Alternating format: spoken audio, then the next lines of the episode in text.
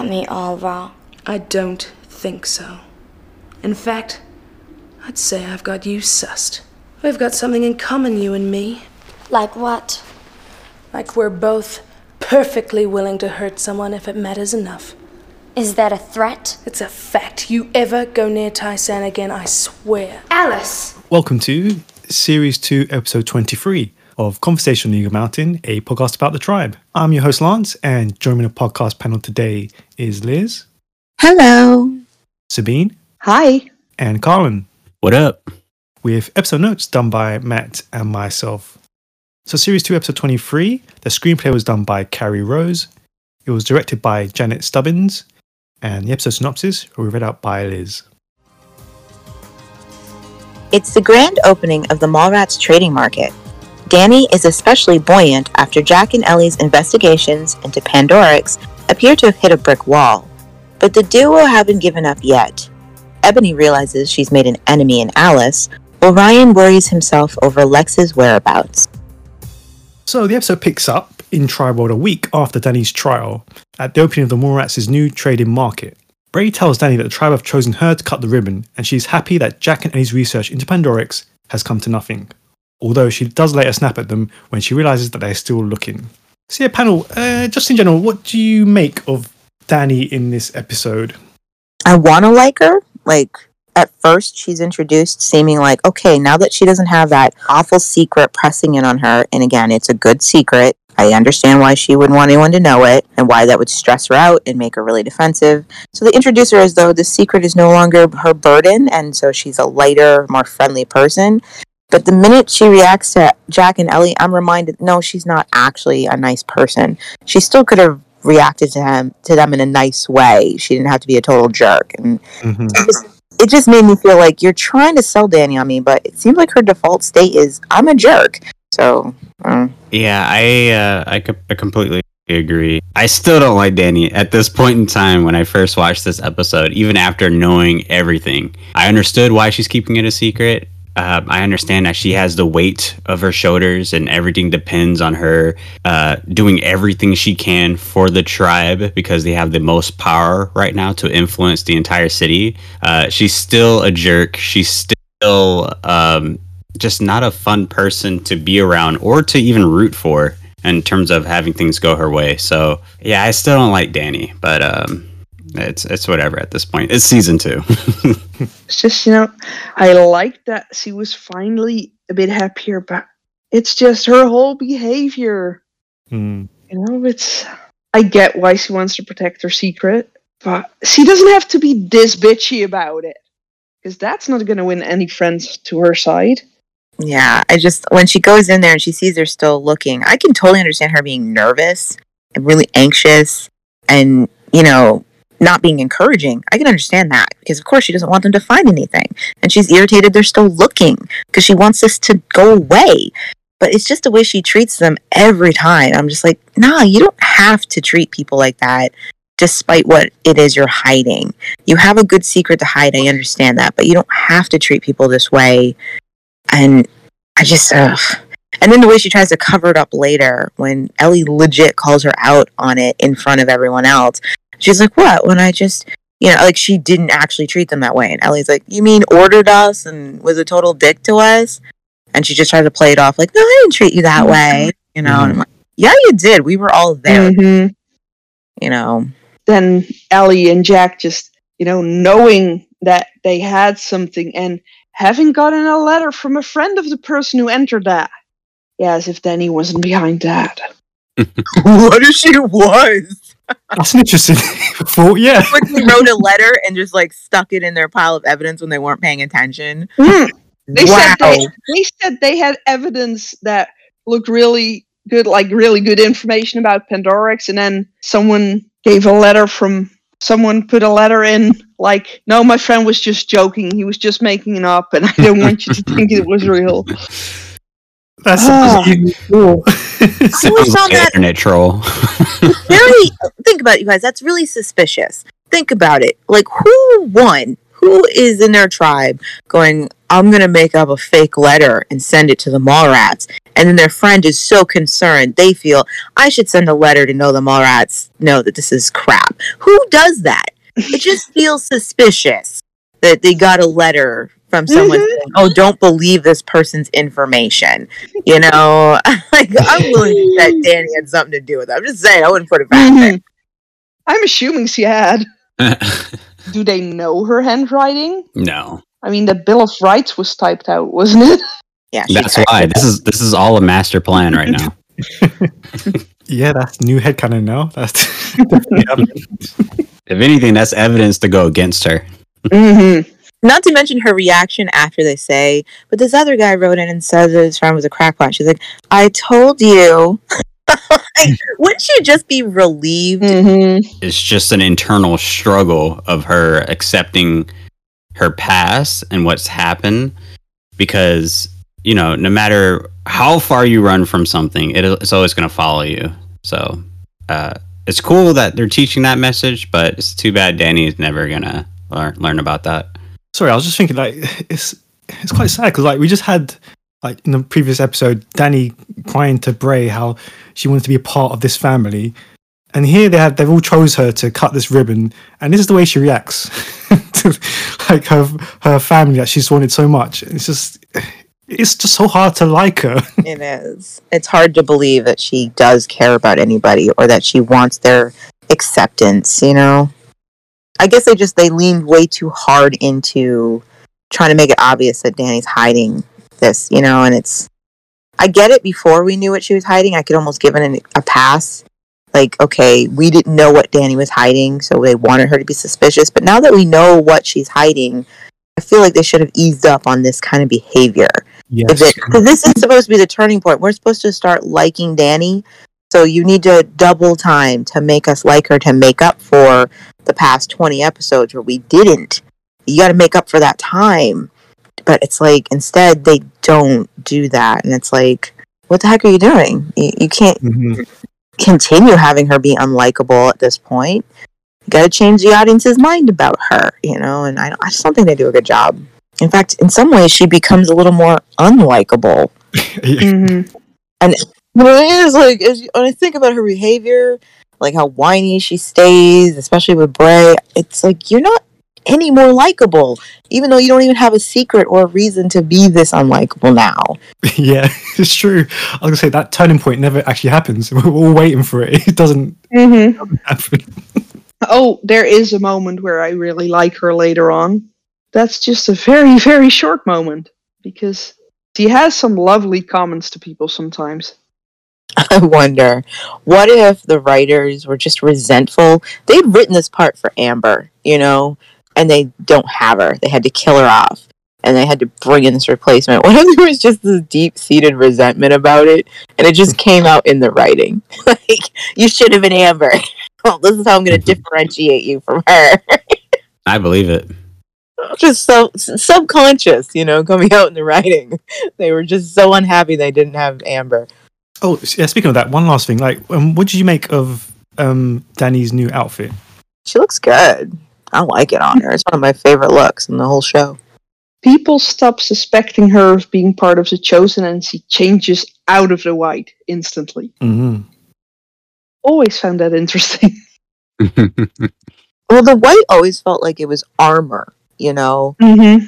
It, it gave off a cold, impersonal feel. She looked good in it, don't get me wrong, but it didn't say, hey, come on in, you know? It wasn't inviting.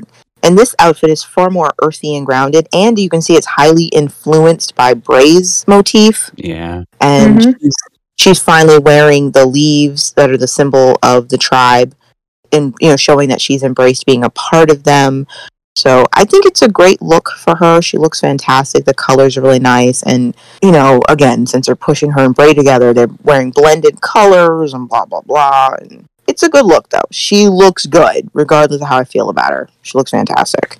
Yeah. Mm-hmm. Yeah, easily one of the best looks, and in one of the best dressed characters in the entire series, along with Tai San and uh, Ebony. But I think my favorite part about the out- the outfit is, and I'm making sure I'm looking at it closely. She has like kind of like this band of forks on her arm. it looks pretty cool. I mean, I don't like. How do they get it to bend? Like, it has to be plastic or something. I don't know, but it looks pretty cool. looks it looks pretty badass. Alice, you're a good person. You're loyal, you're caring, but if it's my destiny to die, you can't change that. How can you say that so calmly? Maybe I see things differently from you. I- I'm a farm girl. We survive by keeping things alive animals, crops. We fight for life. And I respect that. But this is how I fight for life. So Alice confronts Ebony, telling her that she knows she tried to kill Tai San and we're watching her. Tai San, however, doesn't agree with Alice's threats and admits that she's happy to follow her destiny and never needed a bodyguard.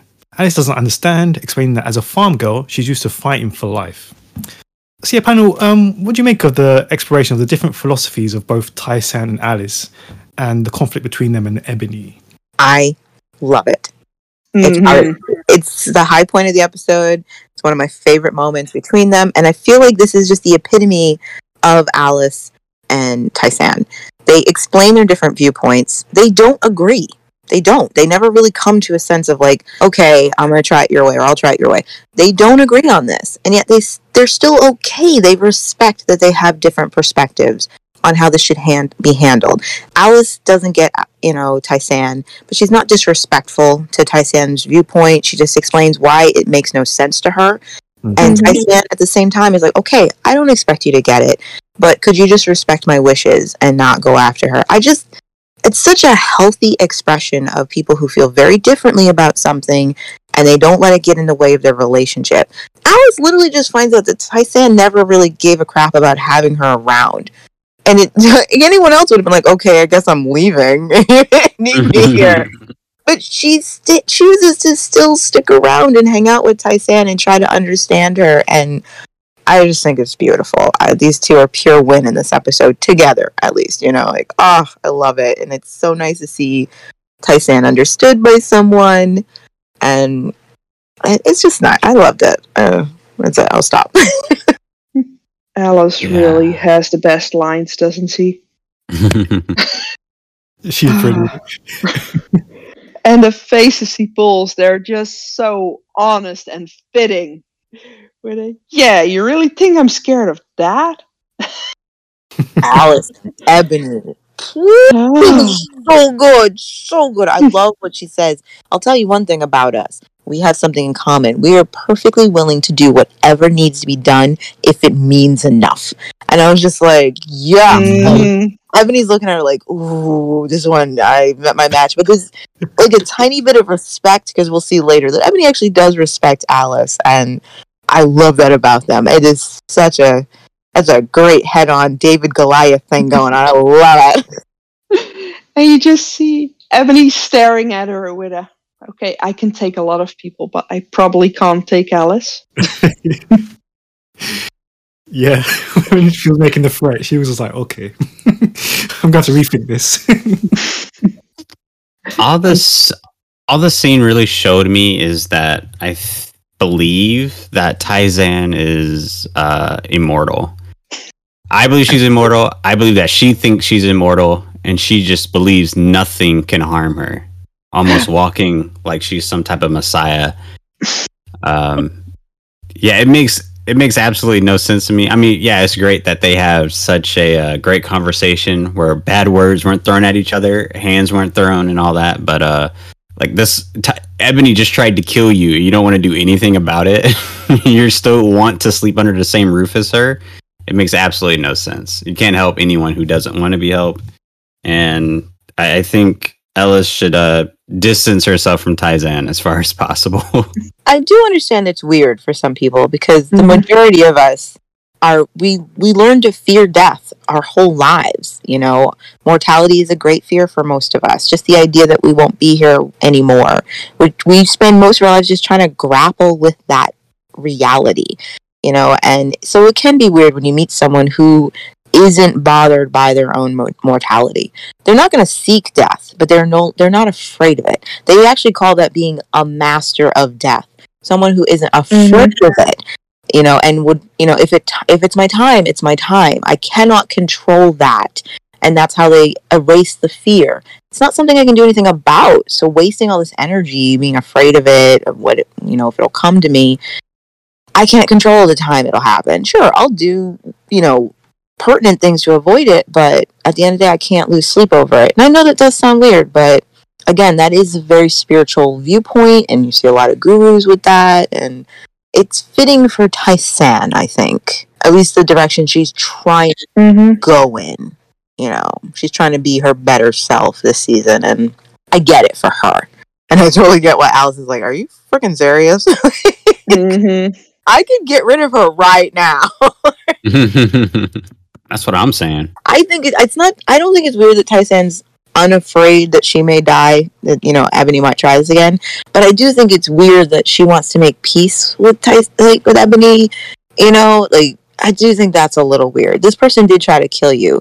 You don't need to talk to them. You don't have to play nice with them. You know. Um, but maybe she thinks she can win Ebony over. Who knows?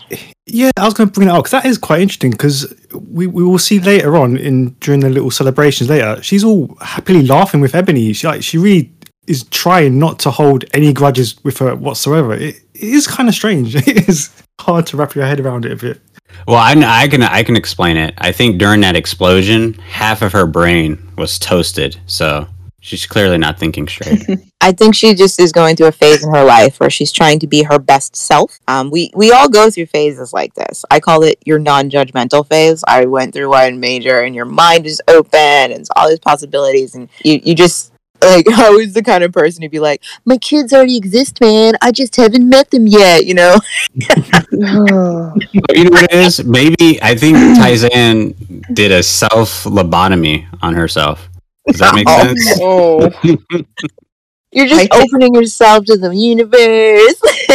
I think she just believes in reincarnation so much that she thinks that even if she dies, she'll come back again and again and again. She I kind of agree with Carlin on the immortality part. And the lobotomy part too, right? she believes that we're all part of the energy of the universe, that nothing really dies, it just transfers its energy into something else, you know, and just accepts that. Like, I won't be this Mhm. form anymore, but maybe I'll come back as a cat or a tree or whatever. Or a nice crystal. Yeah, you know, it's a freeing way to think. I will say that. Um, it's as silly as it can seem sometimes. Is freeing to let that fear go and just take it as it comes and be okay with it. Be like, oh, okay, this is where the wind's blowing me. And I do think, like I said, she's just going through a phase where she's trying to be the best self she can and put out the best energy and hope it comes back to her, you know? All you can do is be like, okay, sweetheart. okay, you're harmless right now. It's fine. you believe what you believe. Here, have something to drink. Go ahead. Before I cut this ribbon, I just want to thank Bray for his commitment, his energy, and his vision. Oh, um, and the rest of the Mallrats for caring enough about us and the future to make this happen. I now declare the Mallrats trading market open! Okay, let's dive into the trading market itself. So, as the market opens for business, Ebony urges the Mallrats to be canny with their trading in order to benefit the tribe. This doesn't sit well with some of the others, including Ryan, who would be happy to give something for free to someone who needed it. So, a few questions here, panel. First of all, like after everything that's happened so far, is Ebony's belief that she can somehow convert the Mallrats into this kind of profiteering outfit is it is that naive to believe that she can do this, or like what, what do you think about that? I don't think it's naive that she thinks she can turn them into that because everything we've seen, Mm-hmm. the Mallrats are already showing the evidence that they could turn into that. I mean, look how they've become, you know. I think she's naive in thinking that she can word it the way she did and they'll fall for that. Mm. the Mallrats are willing to do the wrong things to keep their power. We've already seen them do that, but they have to be convinced that it's the only choice they have. They have to be able to convince themselves and look themselves in the mirror and think, I still did the right thing. So, if Ebony wants to lead them down this path, she has to be more savvy. She has to make them think that we're doing the right thing and we're not wrong. So, she could totally turn these guys into a profiteering group. She, but she's not going to be able to do it if they feel guilty about it. Does that mm-hmm. make sense? Yeah, it does. Because, you know, especially with that coming from Ebony. You know, they don't trust her, they don't trust her motives in anything, and they know she's only out looking after number one, and they don't want to be like that. If anyone else would have come to them with a, okay, you know, this is what's best for all of us. If we just make as much profit as possible, we will all benefit from it. If someone else had said that, then they would have instantly all gone for that. Or if she had presented it like, hey, the richer we are, the more we can give back to the city, the more we can take care of others. Then you'd be Mhm. getting people on board with thinking, oh, we're being altruistic, aren't we? Yep. That's like, like not even Ebony could say. she was like, She's being too blunt about the reality Mhm. That we have the power and we can do whatever we want. So let's do it. And that's too truthful for the mall rats. They don't like that. They don't like being reminded that that's exactly what they've been doing. I actually think Danny might have been able to put a decent spin on it to make them go for the idea that you just mentioned. Yeah. Or Bray. Definitely Yeah. Bray. She could put pose it to Bray and then Bray would sell it to the others. hmm That's true. He is But it- always the puppet man. But it coming from Ebony or you know someone like KC, or even if it if Lex had been there and said the same thing, everyone would have instantly said, "Oh yeah, you're just looking out for yourself." Imagine you're in the zombie apocalypse and you're in a survival group and there's another one down the road and you know they've got resources you need. And yet your your group tries to be good people. You're not going to really convince your good group of good people to invade that other group by saying they have what we need, let's go get it. That's not going to work. You're going to have too many people in the group are mm-hmm. like not right. We wouldn't want anyone doing that to us and that's not cool. But if you could convince them that you're saving someone, they're they're do that group's doing terrible things and they got they got prisoners and we're going to go over there and we're going to liberate them and we're going to protect them then we can use our resources to help others you're far more likely to get your group to agree to invade another group you know what i'm mm-hmm. saying you got to sell it to them you got to make them believe we're doing the right thing. It's okay what we're doing. We're saving people. We're making lives better. You can't tell them that. We're just being selfish pricks. Lysan would have been able to sell it. probably. Yeah, she should have, since she is selfish in herself. yeah, but this episode does remind me that Ebony is such is like she's literally the Palpatine of the uh, of the entire season two, or just in the entire series. Always just manipulating people just to get her way. yeah. Well, um, what are your thoughts on the market itself? Because um, like trades have been going on in the city ever since the virus started. Like, does it does there really need to be this safe space within the mall for trades to happen, especially with the Bill of Rights having gone out and everything? Like, what are your thoughts on this? It's the next natural step in any evolution of society. And to me, it makes sense. You know, if they do it inside the mall, they're in a controlled area. So, less chance of someone who wants to trade getting mugged or anything by others who just want to steal from them and have no regard for the new rules. It's easier to police people on rules if they're in an enclosed building instead of throughout a whole city. And they're not really the first ones doing this. We have seen evidence that other tribes have marketplaces. It just depends on what they want to sell. So the Mhm. casino is it's making a profit. It's selling fun. It's selling entertainment. But kids are trading just to go in and have a good time and that's how they make their profit. And it's a safe place to go and do that. You know, so it has happened in the city. So I, I think a marketplace is very smart, very clever, and I do understand it's one of the few times when the mall rats take it upon themselves to do it in their own turf that I agree with them for doing it this Mhm. way. And if they can make this work, then they can expand it. You know, it's way easier to have a centralized marketplace than doing random trades all over the city. You know, you, if you're a seller, you have things to trade. You can be seen by people who wouldn't have normally seen you. You have a safe place to barter your wares, you know. And if you want something, you have a safe place to go and get it as well. And they've opened their marketplace to everyone, which is more than other tribes have done. This Mhm. was one of their very good ideas, and the way they implemented it it was smart too. I'll gi- I'm going to give them a sticker for this one. Yeah, The star. I, I agree. I think it's smart, but I would would have loved to see it. Um, I guess evolved a little bit more. Um, again, I would like to see like again the Bill of Rights kind of play more into the marketplaces because successful marketplaces that we've seen in the I guess in the tribe universe all depends on how organized it is. And if you can buy the right bodyguards to uh, protection, people feel safe to so where they're willing to give you their resources for whatever. Um, I thought that would have been a little cool to see a little bit more. Like each marketplace in a different, I guess, tribe capital, like different tribes uh, hideouts and stuff like that. Mm-hmm. I think that would have been cool. And then also just looking at some of the stuff they were trading for, I saw that uh, Dal got like some diesel fuel. I'm really curious to what he traded for that fuel because I would think that that's probably like on the highest of list of things. Why would it be though? You need something to put to put the diesel in. And a lot of groups would have already transferred over from depending on traditional fuel sources. They've lived in this world long enough that they've already just accepted it's really hard to come by, so you have to adapt to a new way of life so you don't depend on that. You know? So yeah, I agree with Sabine. It's like it actually wouldn't be that desirable for many people because they've already switched over from a fuel dependent lifestyle because they can't depend on it because it's hard to find.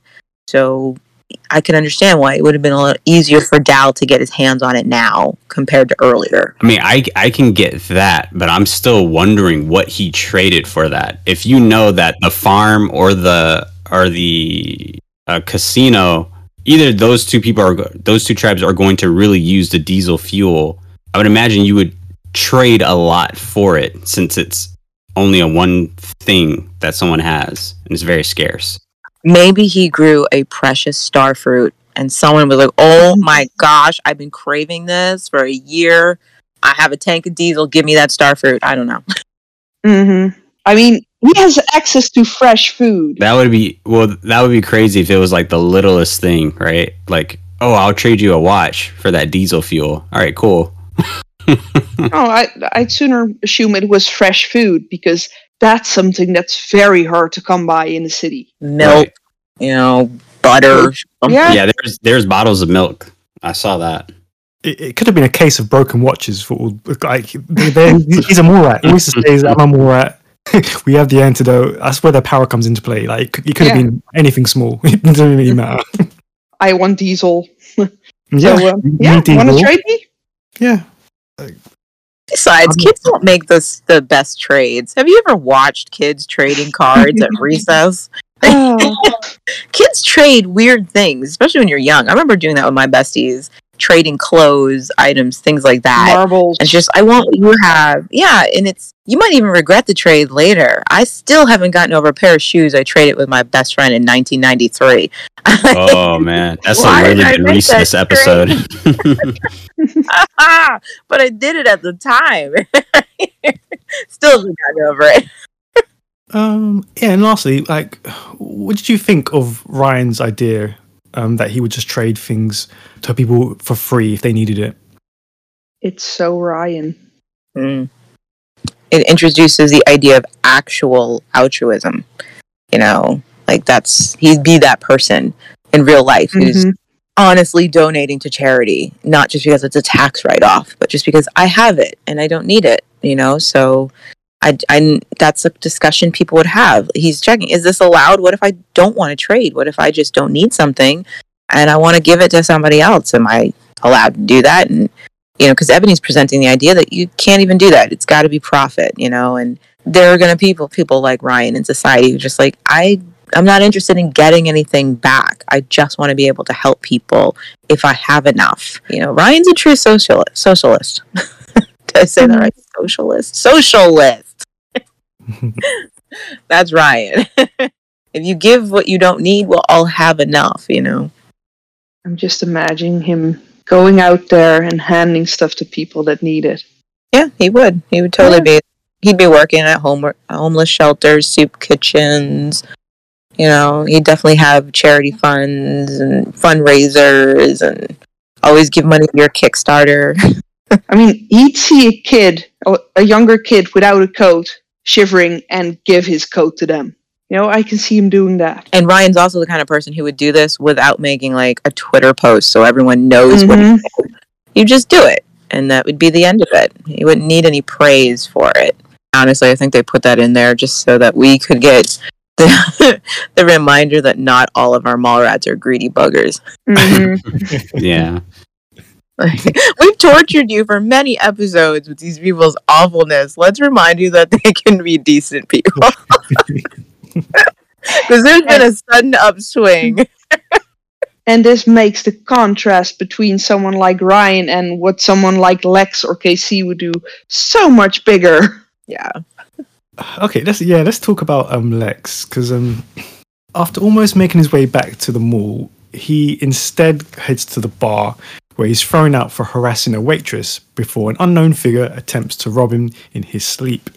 And this of course leads to our first introduction of May.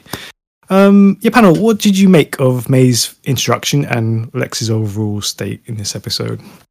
I loved the idea of him getting robbed by a girl. He so had that coming. hmm And May just looks awesome. She does. It's a good introduction for May. She looks Mhm. amazing. Um, and this is very suitable for the person we're going to meet, that this is how she's introduced. So it just works really well. And I, I, I don't know. It's a great introduction for her and completely in character. It's not like she's introduced one way and then turns out to be a completely different person. No, this is May. You know, she's a survivor. She'll do whatever. And that's exactly how we meet her. She has no qualms about finding someone on the street and taking what she can from them with no empathy for their situation. She just, oh, you're sleeping? I'm going to see what I can get from you. And and the look on her face, like, Laura Wilson, you look fantastic. Mhm. really, the you know the costume department did good. I love the fact that when he catches her, she doesn't even look like embarrassed or ashamed. Nope. She just looks at him like, "What? What? Yeah, I was trying to steal from you. What are you gonna do? Why'd you wake up? You just ruined my day." yeah, I would have loved to see her train of thought when she saw Lex sleeping. Like, ooh, another sucker to rob. right? I wonder if she's waiting out there, just waiting to see drunk guys getting thrown out to just get what she needs from them. Yeah, it's a, it's a good place to hit people, yeah. Yeah. yeah, definitely. I mean, if they're thrown out there, they're lucky if they're not like beaten to a pulp yet. And in any case, they're probably drunk. As for Lex's state, I didn't actually feel anything for it. It's just it feels like it's exposition, just so we know where he is. We know he Mhm. is around. We know he's still rock bottom. We know he hasn't done any self reflecting. We know he's not trying to better his situation. We don't know if he's sorry. We don't know if he feels regretful. You know, he his reaction to the Mallrats, seeing the marketplace sign, it, it shows a sense of just resentment and anger. at Mhm. the- He's still blaming them for his situation. But it just feels expositional so that we know he's still out there and can be found if Ryan goes to find him. You know what I mean? So Mm-hmm. I didn't really feel anything. It was just like, oh, okay, there he is. Didn't surprise me that he got thrown out for harassing a waitress, though. Hasn't learned a thing. Nope. Just another day in the life. Just Lex being Lex. I was gonna say it, but I will say that May, I absolutely love May's character, and I believe that she is a top ten, well, for me, top eight character of all time. Yeah, I, I do love the dynamic that May will bring to. Mhm. I know you mentioned is you don't feel sorry for Lex at all, but like that f- opening scene where Lex returns to the mall and he sees the sign, he just sees them all g- g- getting on with life. Was there no, not even a spark of sadness at him for? No.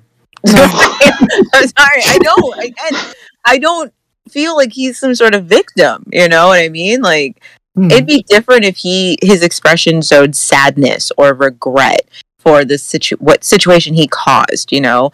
But instead, it's just anger and resentment, and it's like, yeah, life goes on without you. Mm. You know. Um, granted, that is depressing for anyone to realize that life moves on without you. And that's a huge wake up call for anyone who has a damaging personality and realizes that people might be better off if you're not in their life. Mm. But Mhm. again, it's not like Lex is reflecting on this. So I just, again, it, I don't know if we're supposed to feel anything, but I just didn't. I'm just like, okay, So this is where he is, and this is where he should be. This is a fitting punishment for what he did. Mhm. So Mhm. I know I don't feel any. When every time I remember why he get kicked out, why should I feel sorry for him? Nope. Yeah, no, I agree. I'm just He tried to assault one of his tribe mates who has been a sister to him and is literally his best friend's girlfriend, who is trying to empathize with him and show him care, and that's how he returned her care. I don't feel an ounce of pity for this guy. He's lucky he's not behind bars or been stoned. Mm-hmm. He's been left free to go. He wasn't even exiled from the city. He didn't get any real punishment according to the Bill of Rights. They just sent him out to be a predator to other people, which he exactly what he did. Thanks, Danny. And there he learned that no, even at the casino, they won't put up with that. Because people have standards, and Lex isn't one of them. He should have been branded so people would know, oh, that's the kind of person he is. We can't leave him alone with any women or small children. Ah, scarlet letter on Lex's head. Yeah, no, no, I'm with you. I'm just, I just thought I'd try and see if there was a, even a seed of. Sorry. You barking up the wrong tree. Sorry, Lex. I'm now wondering if this was the type of behavior that ended him in boot camp in the first place. I swear, everything I've learned about Lex, I would not be surprised if he had participated in many a date rape when he was still in school. Or at least attempted. Because it just comes natu- It comes naturally to him. Right, yeah. There's no feeling sorry for him. If anything, it's a little hysterical because it's just like, wow, things just don't change. I mean, kudos to Caleb for play for managing to play it this way, though. His charisma give helps this character a lot. Mm-hmm. Yeah. yeah, think about that though. I think I think Trudy and Lex, in terms of characters, I would imagine those are the hardest characters for an actor to play. Just the Yeah. the tough They are. moral roles you have to kind of get into the character's head and like wow this person's actually going to do this and i have to get into that person's head to make where it makes sense to me to do that Yeah, I agree. They're very challenging roles, and they're both incredibly talented at tackling those roles with such emotional depth and range. Um, Lex does so many things I don't like, but I can never, I can never fault Caleb's performance of Lex. hmm Now the casting for those two is great. Yeah, absolutely. Like he just became this person. And that's why behind the scenes seeing Caleb is so wild. Mhm. So sweet and just dashing and I have a photo of him with his guitar and I'm like, love Love love. He's he's really the sweetest. Oh my goodness. Caleb. Can I can I fly to New Zealand? Can I find you? Then you're looking in the wrong continent, honey. Oh. I didn't know where they lived. I don't I don't stalk the performers. Dal's never liked the city. This has always been his dream. Yeah, well, he got his wish. What about us? So Dal was excited to trade for some diesel, which he then uses to get the farm's tractor up and running, and he has a well of a time ploughing the fields. Um, yeah, I want to focus on that because yeah, Tamsin did mention back in episode twenty when we discussed, discussed Dal's loneliness and isolation, just how he'd be better off on the farm as a tertiary character, like coming and going into the show. So yeah, well, I mean, what are your thoughts about that panel? Like, does Dal really belong with the Mallrats? Or do you think he he really would be better off on the farm?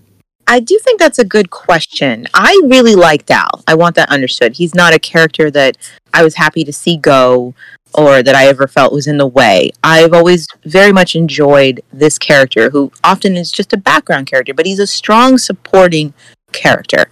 I'm mm-hmm. glad he's there. But I will admit that if I were writing this and considering the direction they kind of take with Dal and they don't really do anything with him, I think this would have been a good time to start writing him out of the main cast um, and becoming more someone in the periphery, someone that the Mallrats run into now and again, but who isn't there for every episode. Because Hmm. I I do agree that his path is taking him away from the mall. That is where his happiness lies, and that's nice. That's actually good, and that's okay to write out characters that way.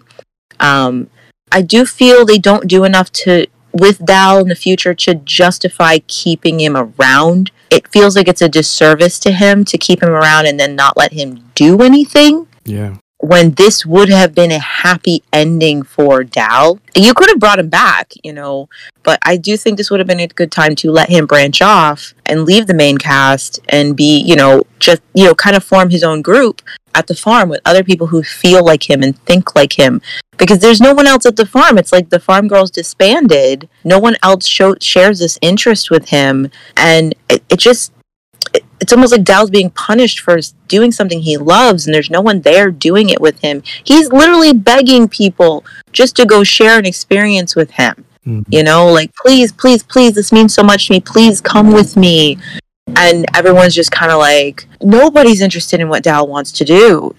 So you could have just let him go his own way, meet other people who want to do this, and then he's someone we only see once in a while. Do you know what I mean? Yeah. Not because I want him to be gone, but just because I respect the character. And if you're not going to do anything with him, if you're just going to make this poor kid miserably coming in and out of the mall with everybody kind of just ignoring him, don't keep him there. It's not right to do that to him, especially when we all know how he ends up. Exactly. I won because this makes me wonder at what point they knew what would happen with you know the next season, the beginning of the next season. If they already knew she was coming back and kept him on for that, because it made me wonder if they originally wanted to write him off with a happy ending and then just decided not to. and do not know. I cannot get into their minds as to what they wanted to do with Dal. And I also don't know how Mhm. many behind the scenes things interfered with Dal's story. Because Yeah. it's quite possible they had more plans for him in season three, but then Ashworth was Mhm. like, I need to leave. I can't hmm I want to go to school or whatever. And they were like, Oh, well we're gonna have to write him out. We had plans, but now we can't Yeah. follow through. So I don't know what was going on. I just feel like at this point in time, this would have been a good time to just let Dal go do his own thing. And then we could have run into him again later in the season or whatever.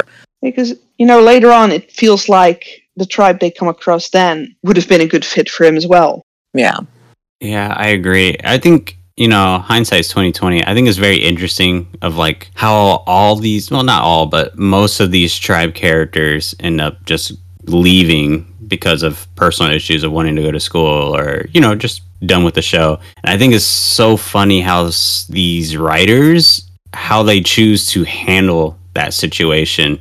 You know, like right before they decide to kick them out the show. So how they handle Dal in season two was like, I mean, it's cool to see him, but it's as if like he's just not important, and it's kind of just sad to see. I mean, they could at least gave him a love interest, or you know, what, they could have really played out that love triangle with Jack and and uh, uh, Yeah, Ellie a little bit more. But not everybody needs to have a love interest. Okay, okay, he doesn't need to have a love interest, but he needs uh, something, something else. I mean, they could have literally left Lex alone. Like once he left the the tribe, they could have let him, you know, j- just not show him like how they're doing Trudy right now, and just focus a little bit more on Dal before he leaves the show. Yeah, but Caleb wasn't leaving for a while. Well, I know that, I understand that, but they still could have done that with his character instead of sh- uh, us continuing to show him being a loser. At the very least, what they could have done with Dal is at least shown him making connections with other people working at the farm. That would have done a service to Dal. Um, just show that because he's so isolated. His best friend has completely abandoned him, and not just abandoned him, but just cast him out and treats him like garbage. And Dal has no c- other connections or strong ones in the mall. Nobody gives a crap what Dal's into. They just show a token interest for the most part, and it's just because he's the guy who brings food back from the farm, so they have to show a token interest. You know, so they can say, "Yo, if there's any corn, bring that back today." You know. I think if they had continued with the girls at the farm and showed Dal actually connecting with them, then I wouldn't feel like Dal was being so cast aside. But he is just kind of thrown to the wind, and there's nobody. He has to literally beg people to spend time with him, you know. And I don't know why he has to be alone at the farm. It's like he can't possibly be the only person in the city who wants to work on that farm or enjoys that life. You know what it reminds me of? It, it reminds me of like 16 Candles, of just people just slowly just forgetting about him. You just reminded me like K- KC pretty much breaks the fourth wall when he says like, "Oh, did you trade Cloudy in for Dow?" It's like he the doesn't know what to do with him. It's like, let's just get rid of him. it's quite bad. That's actually really harsh and hilarious.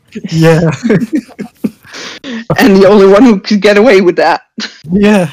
But it does feel kind of fourth wall breaking. It's like, oh, okay, right, is. And then you see everyone laughing at it. I love that everyone's so toasted on the champagne. They thought that was the funniest thing they'd ever heard. Even Mhm. Tai San and Ebony are leaned in like, ah, that was hilarious. oh, poor Dal. I- Jeez, you guys. I'm happy for them though. That even though that was not the nicest joke, um, considering like these guys rarely gets a, a good time, I was actually happy to see them drinking champagne, yeah. being goofily drunk, and just laughing at this joke amongst each other. Like I just liked that scene too. They were laughing mm-hmm. way too hard at that joke. It's good to see them happy. They're like, "You had enough sugar to this; it tastes like ginger ale." Okay, so yeah, sticking to the farm, um, with Ryan and Salene feeling more secure in their relationship, Ryan's thoughts turn to Lex and he admits to Salene that he feels guilty about abandoning him. And Salene finally urges him to just go and find his friend. Ryan, What? stand up. Move over there. Now go find him. Um, yeah, panel, is Ryan right to feel so guilty about Lex? And on the flip side, should Salene really be urging him to support his abusive friend? I don't know what to say about Ryan's care for Lex because I don't know why he feels this way. Mm. That being said, this is who Ryan is.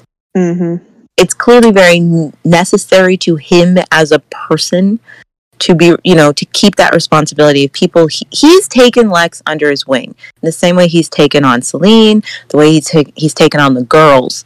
It's not about how they treat him. It's not whether they deserve his care. It's that Ryan made that decision. I'm going to take care of you. And it's just that simple for him, regardless of whether or not Lex deserves his punishment. As far as Ryan is concerned, he cannot abandon this person that he decided to care for. He just cannot be comfortable not knowing where he is, if he's safe, if he's taking care of himself. Is he eating, drinking? Is he being hurt? Ryan can't sleep easy with that. I'm not saying it's right or that I agree with it, but I do understand it.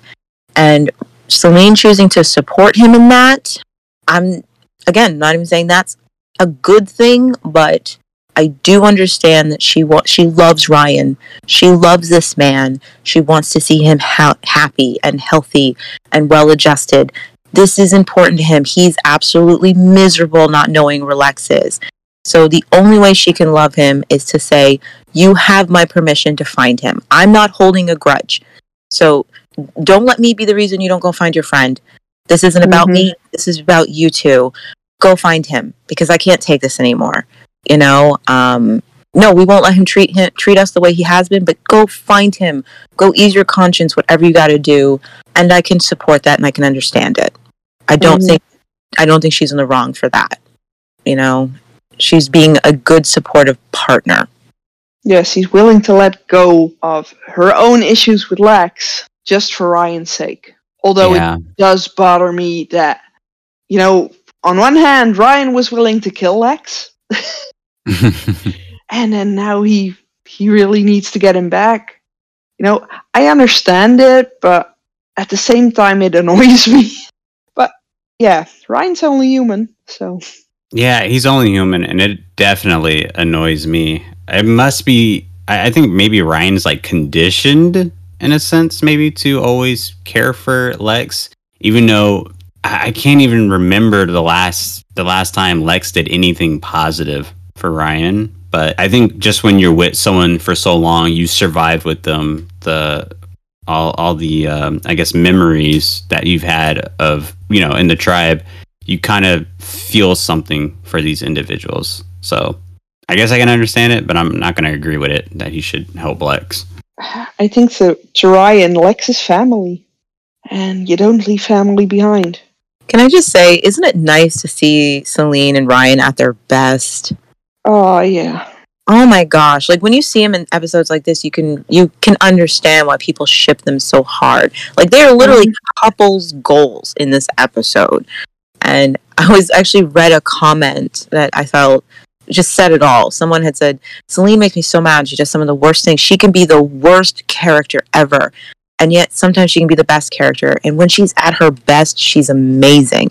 And that's Mhm. exactly how I felt watching her this episode. Like, Salene, you can be the absolute most worst garbage person ever. But when you're at your best, my gosh, you're a queen. You're amazing Mhm. at your best. I wish you could be that all the time. She's so good in this episode. You could for- almost forget all the horrible things Salene can do, you know? And uh, yeah, I just thought it was a great comment about Salene, you know? When she's at her best, she's amazing. You know my feelings about them, but I do agree. that It, yeah, this was a very very nice moment between the two of them, and like massive props to um, Janet because that choreo- um, camera work was fantastic. Just panning around the two of them, that was such a great um, scene. oh my god, just love the way. Fantastic. Yeah. Very beautiful moment between the two characters. It's too bad it all goes downhill from here. Oh, they just they just look adorable. Their conversations are so good and grounded. The way they're communicating with each other and just supporting. Oh, it's beautiful. I love it. Like, why can't you stay like this forever? because you honestly, this feels like they got over the horrible humps of their relationship. So you you start to feel secure. Like, okay, all that other stuff was just a bumpy road to get here, and it's like it's just a false security. It's a family and some posh do, so? It's a ceremony. An awards ceremony for the top scientists at Pandorax. And we're none the wiser. No, but she is. Recognize anyone? Who's the guy you're with? So Ellie confronts Danny in the middle of the tribe's celebrations after having been sent a newspaper article of an award ceremony with Pandorax featuring the top scientists, which includes both Danny and her father. Um, so yeah, panel, what were your thoughts on the cliffhanger ending? Oh, dang, secret's out now. How's he gonna save herself from that one? And this is where the way she treated them really comes back in her face. Because I, Mhm. I honestly feel like a lot of Ellie and Jack's anger at this is because of how Danny's been treating them about their research. They've been desperate for answers, you know, and she's not just not helped them, but she's been a dick to them about it. You know, Mhm. belittling them, insulting them, sabotaging their efforts. And she had answers. You know what I mean? Even if she didn't give them the whole story, she could have given them something. And that's what you find out like this whole time. You were the key. You. This is what I have to find this picture of you. I, I would have so many suspicions in my mind about Danny at that moment. I wouldn't have trust a word that came out of her mouth Mhm. because I'd feel like, how much of our work have you sabotaged to keep us from finding this out?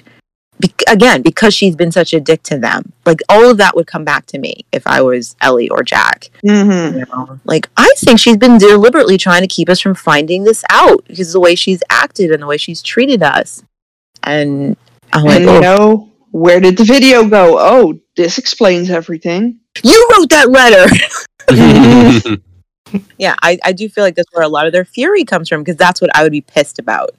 You know, like you've been lying to us, lying to us.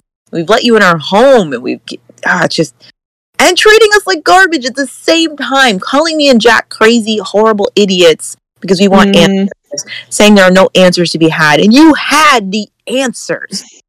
All You've been gaslighting us. Oh, I'd be furious. hmm This is one of those moments where I really, really appreciate Allie. It's just ah, the look on her face the moment she goes to Danny. It's just brilliant. Yeah. I bet Jack was like, "We do it after dinner," and Ellie was like, "I'm not hungry. We're doing it now." Not waiting for that. you know, it's funny. I think if Danny was just honest, I don't think anyone could blame her for what happened, or you know, at least No. for what her father did. Like that's just it's not possible to blame you for that. But the fact that you lied about it, you kept calling Jack and Ellie crazy, and you stolen you, you stolen stuff from them. Uh, honestly, they need to keep the same energy and kick her out the tribe. yeah, you'll see. That's what they're angry about. most of them. That's why they're angry. Like, especially in the next episode, Salene will say it best. I don't blame you for what happened with your dad, but I am angry at you for lying to us. We accepted you. We let you in here. We gave you a home and we made you a part of us. And you've been looking us in the face and lying to us this whole time about who you are. That's what I think many of them have trouble with. Mhm. Can they even trust her? You know, and uh, that's what really got her in trouble is lying and then treating people like garbage whenever they were close to discovering the truth about her or anything. And it's like, you didn't endear yourself to anybody and now they found this out about you you know? I kind of feel bad for danny though because she's feeling this sense of security. She's feeling like i'm making up for my dad's sins and i have a home and i don't have to run i don't feel like i have to run scared anymore.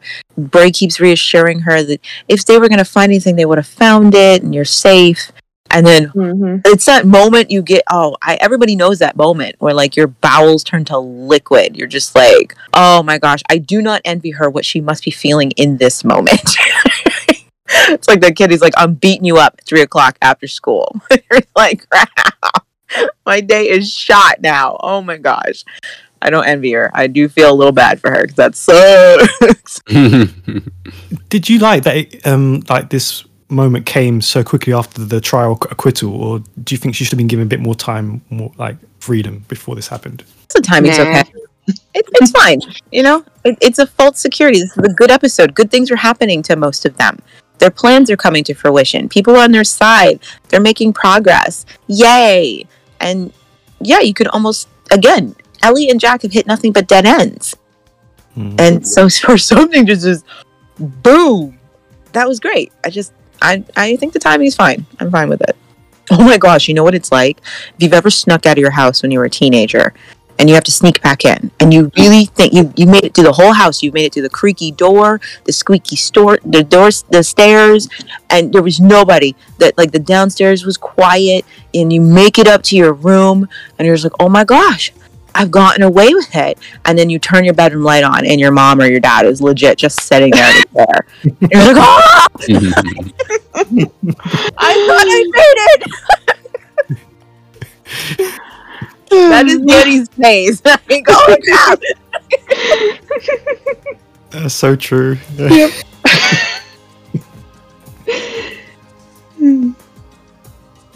Uh, cool. So that brings series two, episode 23 to a close. Thank you very much to the panel. And if you'd like to take part in a future episode of the podcast, you can drop us a message over on our Facebook page or fill out the form on our website, thetribe.co.uk. So we'll see you next time for episode 24. Until then, bye. Bye. Later. Bye.